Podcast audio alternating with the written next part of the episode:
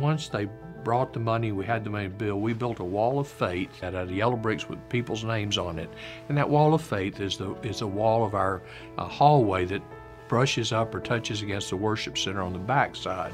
And we started just like the Vietnam Wall. The A's are up here, goes all the way across, the E is down here. And the very heart of that is the Bible verse that says, "You are the living stones tied to Jesus Christ." Above it is the window that's the picture of our church, seeing the world through the cross, that outside stained glass. So here's, we're tied to Jesus Christ at the foot of the cross, looking out to the world, and we are bound together by the Holy Spirit, just as those bricks are mortared together Christ through through mortar, and we are a standing wall of faith. You put all those bricks together bound by mortar, that's a strong wall. And what I want the people to see is, number one, in Christ, you're secure. In fact, I said in the sermon, some of you don't believe in security of the believer. I said, come take your brick. I said, if you think you can get out of this, come take your brick. Well, I mean, they laughed, because you're not going to get out of it, nor are you going to get out of Christ's love for you. I, I talked about the powerful stance we could take as a people if we were united together. And, and so the visual even of the wall gave the people a sense of mission. We're here, and we're not here to rest. We're here now to become all God wants us to be. And we're always looking up and outward at the world through the cross, because our commission is not how can we have a holy huddle. It's how can we go out and be God's holy people, a priesthood, a royal nation. About twenty years ago, um, as we were nearing the, the end of our uh, building program, and uh, we had one last uh, capital emphasis to, to raise funds to enable us to get into the, the building, and uh, my wife Brenda and I made a commitment, a financial commitment to the Lord uh, that uh, went beyond what we reasonably could uh, expect to do. And so obviously that became a matter uh, of prayer. And towards the end of the, of the time um, when the offerings were to be brought, I received a letter. Um, it was from my dad, hand addressed, uh, probably the only letter my dad ever wrote me. And it said, "Dear son, here is your portion of the estate your grandmother and granddaddy left. They wanted to leave something for the children." And then Dad closed that letter with, "Spend it wisely." And after that building was complete, and Mom and Dad came to visit us, and I walked them into that, I walked them into that sanctuary and, and pointed it out, and I said, "We spent it wisely, Dad. We spent it wisely."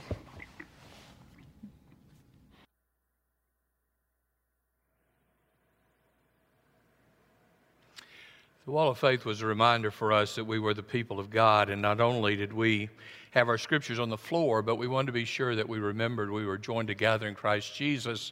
As I told you last week, we read aloud the Bible, not only so we'd be standing on the promises of God, but that week before we moved in, we wanted to be sure that the Word of God permeated the corridors and permeated this place, so that we could literally say the Word of God was spoken as the first words truly spoken before people of God entered this place.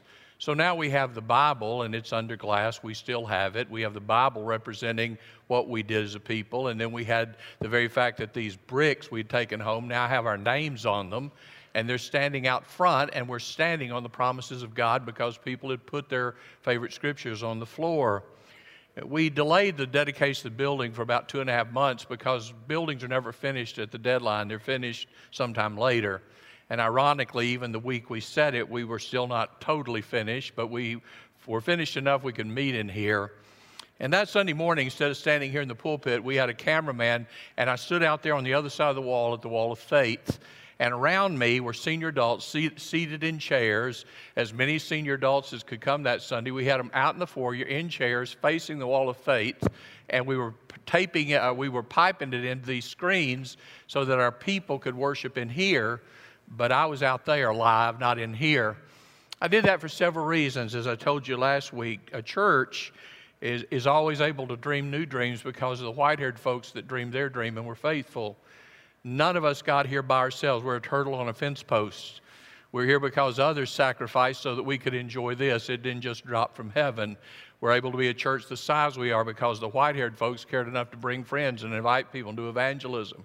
We're where we are because white-haired folks are the ones through the years who taught the children and taught the youth and taught the adults and sang in the choir and emphasized missions and went on mission trips. It's the white-haired folks that really are the foundation of what a new generation gets to dream and to do. And so that morning, we put the white-haired folks that would meet us out there as our special guests of honor, special people of honor that day. And I preached about the wall of bricks. Now, I've told you before when we did that, I told them one day we'll have bricks that make the wall of faith. Now, they're not the exact same bricks people took home. Some bricks never made it back, and some bricks people wanted to keep. And so what we did is get duplicate bricks that looked just like those they'd taken. We had the people that made the journey with us to tell us their name, and we printed their name on bricks. And that way, when you see that wall, the A's start up here and go all the way across in its alphabetical order till you get way down there in the corner to the Z's, and you can find the names of those that made that journey with us. And that was the promise. Those bricks were a pretty good sermon illustration. First of all, not only was the names of the people who made the journey, it was the names of God's people etched in stone, which was a reminder when God writes your name, he doesn't do it in pencil to be erased. When he writes your name in his book of life through salvation, you're his forevermore. Just as you can't take a brick and erase your name out there, you can't erase your name from God's book if you truly have been saved. I didn't say a member of the Baptist Church. I didn't say you had a warm fuzzy when you were nine. I didn't say because your daddy was a preacher. I said if you were truly saved, if you truly are born again, and I can't talk you into that nor talk you out of that. Either you are or you aren't. But if you really are his, you're his forever. One brick by itself on a mantle is ugly, not very impressive. Some of us in our behavior are not always what we need to be, and sometimes individually we can be pretty ugly. And folks say, well, if that's what a Christian is, I don't want to be one. A brick by itself has no real intrinsic beauty. Secondly, a brick by itself is pretty pitiful. It really can't do a great deal. Not very impressive. But you put bricks together on a wall, now you got something. And I said to the people that are out front as it was piped in here, this wall was once just loose bricks and you weren't impressed, but now you see a wall of faith that is strong and supports the weight of a structure, but also together, think of the stand we can make as a church if we stand united as a wall of faith against immorality, iniquity, sin, lostness, darkness. Think of the power of a wall versus a solitary member as one brick. Together, when we work together and do together, and we had done that through the building program, I said we may have made a pretty formidable impression because we did it together. None of the bricks are separate. They're one entity. After you see bricks in a wall, you don't say, look at those bricks. You say, look at that wall, and that's the way it ought to be. We're not individual people always spoken of as individuals. We're spoken of as First Baptist Church. Now, if you want to say you're a member of the church, you are. And we talk about individuals from time to time, about ministries you do. But, but when the community talks about us, they don't take time to list four thousand names. They say First Baptist Church. And, and that's who we are. Well, when you see those bricks, you don't say, look at those bricks. You say, well, look at that wall. And that's what binds us together is the unity of who we are. God put us in place. Just as masons put those bricks in the right place and put the right amount of mortar, God knew where we need to be in His service at any point in time. I didn't say, now I want that yellow brick to go down here and this yellow brick to go over here. No.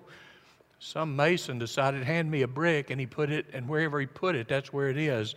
The Bible says God has put us in the race He set before us. You say, well, I don't like this race. He's the coach. Well, I didn't want to run this race. I want to run His race. He said, no, God put you in the race that you're to run. He set that race before you. I said, just as this wall demonstrates, the bricks are in the place where the person who was the master creator of the wall placed it, and it will be there from now on. I also said these bricks are not loosely connected. We're bound together. We're bound together out there by mortar. We're bound together in here by the blood of Jesus. We're not some loose aggregation that just happened to be driving by on Highway fifty-one and thought, well, let's just pop in and see what they're doing in there. No, we are bound together as a body. And we're joined together by God's Holy Spirit and sealed together until the day of our redemption, when we'll celebrate together the goodness of God and reign forever with God Almighty. And that's what that wall represents. Not who we were, and not who we are as individuals, but who we are in the kingdom of God. I wanted the church to understand that when that time came, we're not only bound to the body of Christ, we're bound to Jesus. If you'll notice in the very center of that wall, it talks about Jesus Christ as our, as our stone, of, uh, the cornerstone, and we are the living stones. Do you understand what that means? Do you understand what the difference is between a cornerstone and the living stones? If all we had up here was a foundation, most of you wouldn't have come to church today. Because you'd say, well, there's not anything up there. It's just, just a slab, just one old big concrete rocky slab. That's right. So what makes this building? You can look out that window. See all those individual bricks? Without those individuals, this building doesn't exist. Without all these individuals, the Church of Jesus Christ does not exist. We're bound together. One people tied to Christ Jesus. And by the way, we're bound to Him for life. I know some of you come from different backgrounds and you say, well, preacher, I really do think you could lose your salvation. And I respect that, that you believe that, but I don't believe that. And I'll tell you why. You, you cost too much for God to lose you. I, I haven't done it many times, and Janine, Janine will bear witness I haven't, but through our marriage, we've been married forty-three years, because of certain significant anniversaries or certain moment, I, I, I'd pay, pay a little bit more for a gift, and most of the time she likes jewelry, and they, they're real proud of that. You, you go in to buy something in a jewelry store, they want a kidney and two cosigners, you know. So I don't go in there very often, and when I do, it, it's business. Because I'm real serious. And I've noticed when they tell me how much it cost after they resuscitate me, I say, I believe she would like that. Now, now, now I'm going to paint a real simple illustration.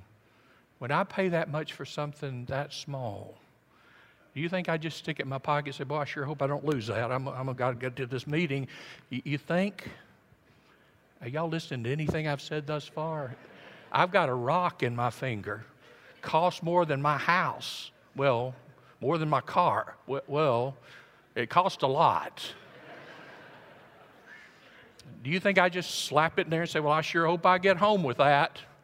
You think? No. They even put it, and they should, they put it in a box. Now, it's not a big box. They ought to give you more box for what you paid, but it's a little box. They put that baby in a little box, and they actually wrap it, and they do a good job wrapping. They do. I'd recommend them. Now, what do you think I do with that box till the day comes? I just stick it in my library among the books, say, well, I hope I remember where I put that. I don't know. I, my memory's not what it used to be. I sure hope I, I think I know where that is. When I, I hope so. You think? No. You know, when I've spent that much for something, I put it in a very special place. And normally, because sometimes my memory does lapse, I'll even tell Roe or somebody in my office, Roe, now, I'm going to tell you where I've put that, not always in my office, but it's here, and and, and, and that, here's what I want you to know, it, it, it's here. And, and so if I come today and say, Ro, where, where did I put that? She can say, Pastor, which she does. I'll tell you, you really don't remember Roe? I wouldn't ask if I did. And she tells me. Now, now what's that safeguard? Rarely do I forget something I spent that much for. But if I spend that much for it, do you think I'm going to guard it and take care of it and know where it is and watch over it until the day I get to present it to my bride? How much did you cost? How much did you cost? Can you imagine Jesus moving us from lostness to salvation and then getting to the Father and saying, whoops, I dropped three right there and broke it. Oh, I lost two there. Oh, I almost got that one out of Kuwaita. Oh, I didn't quite get to. Do you think that's the way he does business? How much did you cost? The blood of Jesus Christ. You don't think he can get you home? Then you're, then you got a real small view of the one who's called the Lord of all. Secondly, when do you get eternal life? Now. The Bible says the moment you give your heart to Jesus, you become a child of God forever. John would write, now we are, First John three, now we are the sons of God. When? Now. What do you mean now? two thousand years ago? No, I wasn't even a thought two thousand years ago. When do I become a child of God? When I trust Jesus. Fully trust Him. So, so, so when, when do I get eternal life? When I die, right? When do I get it? The moment Jesus Christ gives me life through His blood on the cross and His resurrection from the dead, and I become newborn in Him, I am alive forevermore at that moment. Listen, you can't have eternal part-time. It's either eternal or it's not. If it's eternal life, and I didn't say it was, He said it was, whoever believes in me shall not perish. All who come into me I will in no wise cast out. All who are mine, I know mine, and they know my voice. And they come when they hear me. I didn't write that. He did. And one of these days, one of these days, He's going to speak my name and I'm going to bound across eternity like I used to do when I was eight years old barefoot in, in Tennessee. Only faster. Because it says we'll be changed how quickly? Pretty fast. No. We'll be changed momentarily. No. He said we're going to be changed in the twinkling of an eye. I've never moved that fast. Ask Janine. I've never moved that fast. But when God moves me to glory, whew, here today and gone next minute. Well, that, that would preach if I was out there at that wall. And that's what I did that Sunday morning.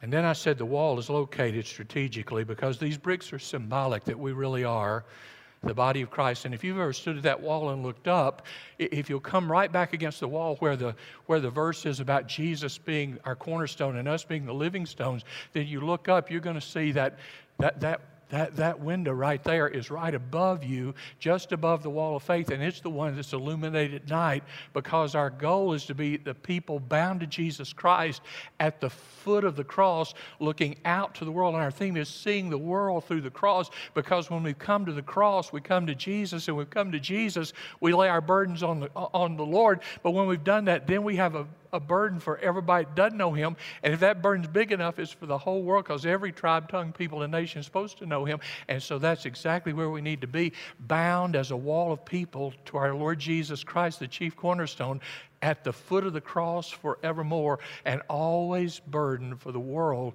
which is out before us. And if we're doing what we ought to do, when we come in together and go out, we're going out to the world to be emissaries of the King. That's why that wall is there. And so we called that for a long time, we called that corridor, corridor of covenants. And we did it for three reasons. There was the covenant of the Word of God. By the way, it's broken into two covenants. The old covenant, the law, and the new covenant, grace.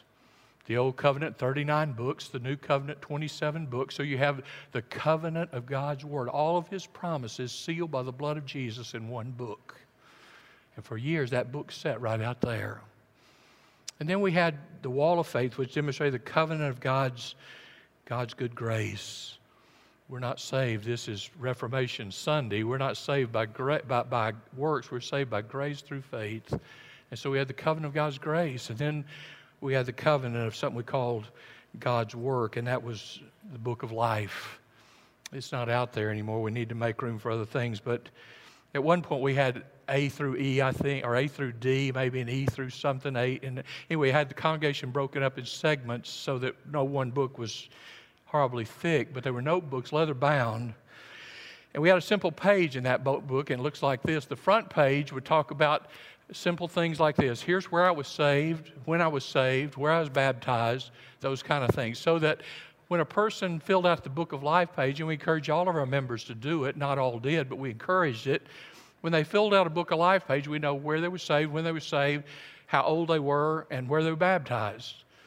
And then when you flip that page over, it said, here's the mountaintop experiences so far in my journey.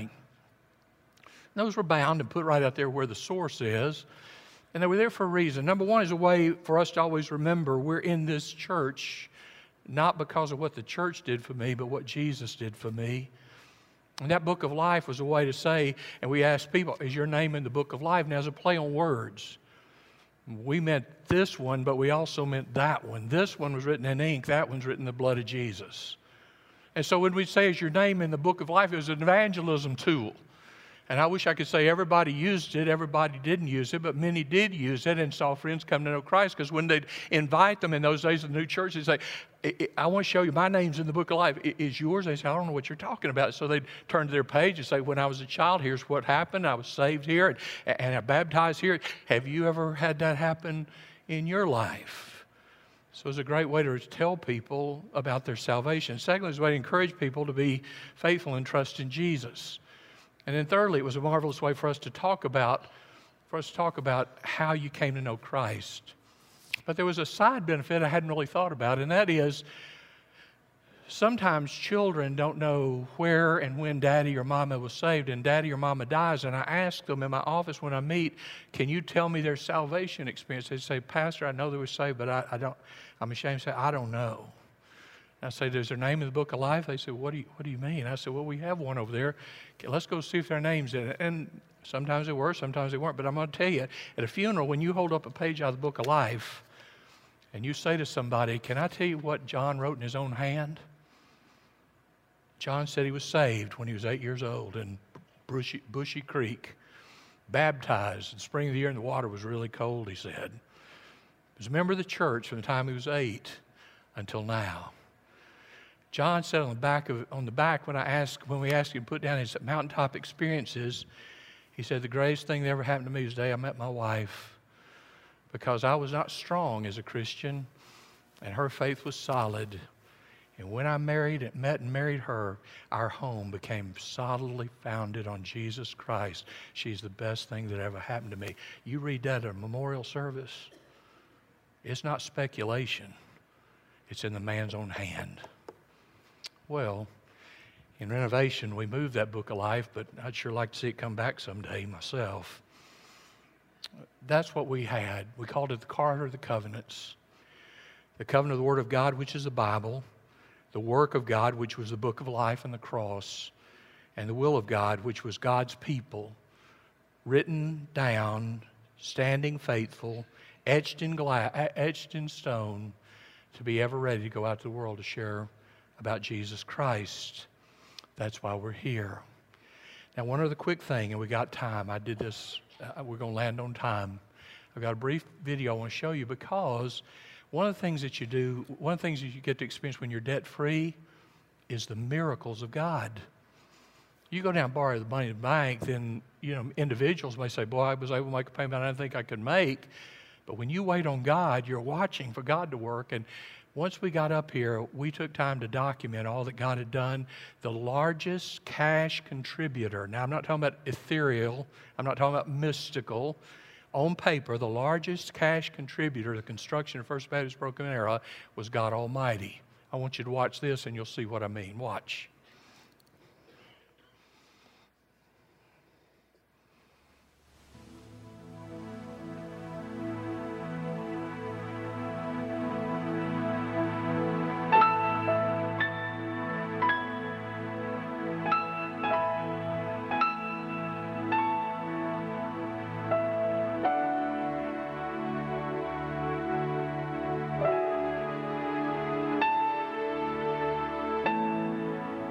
today, it's good to stand here on the one hundred forty-two acres of land that God has given to First Baptist Church of Broken Arrow.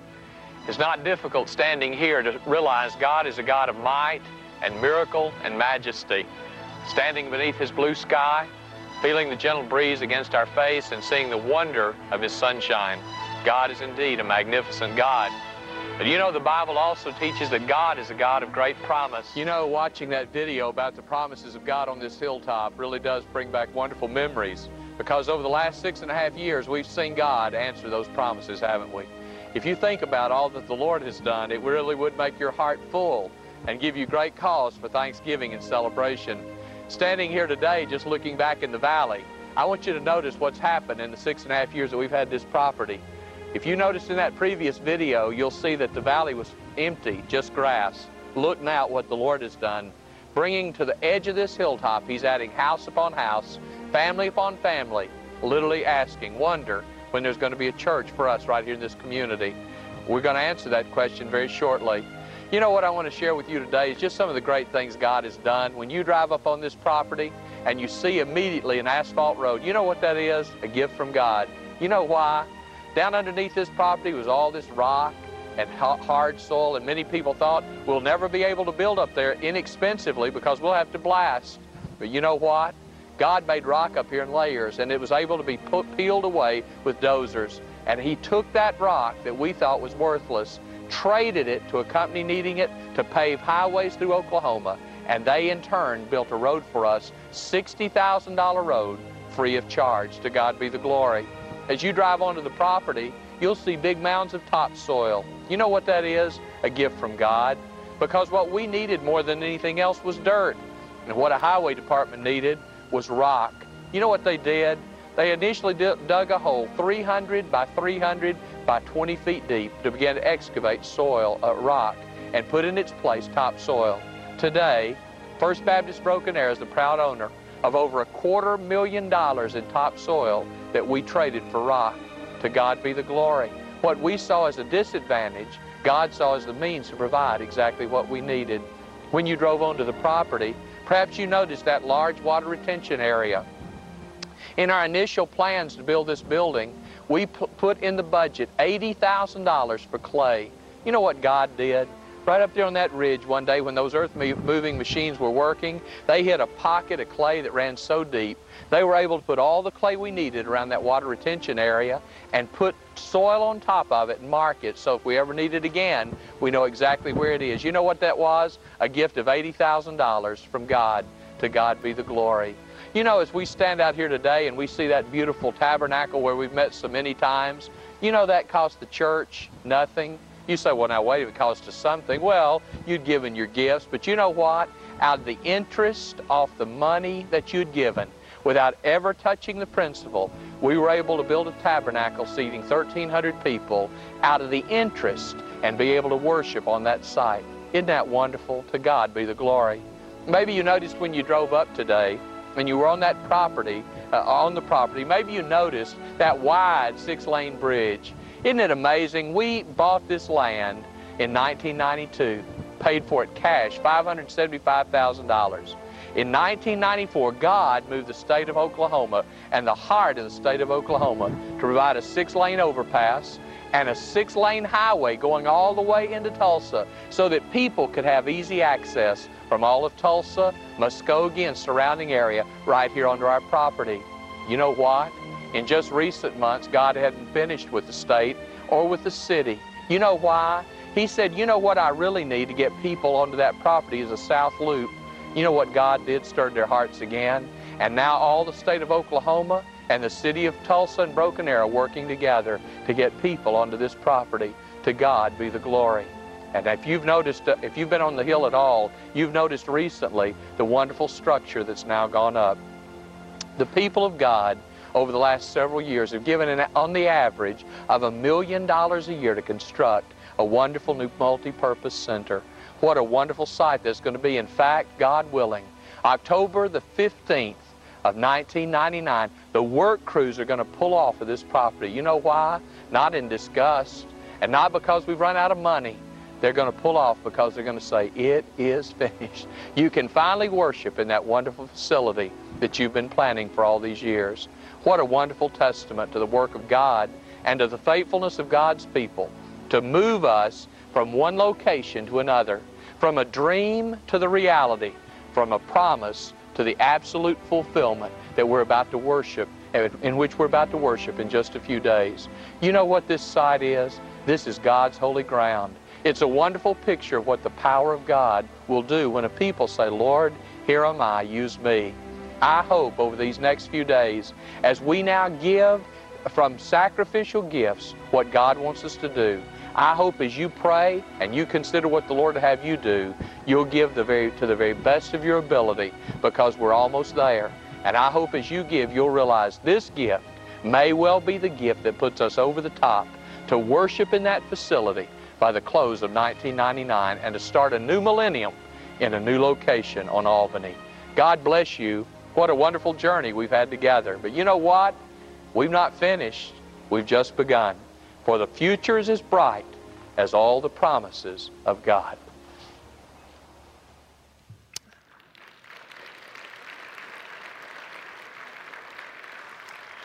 I want to close with the white stone that's just behind you on that wall behind the sound booth.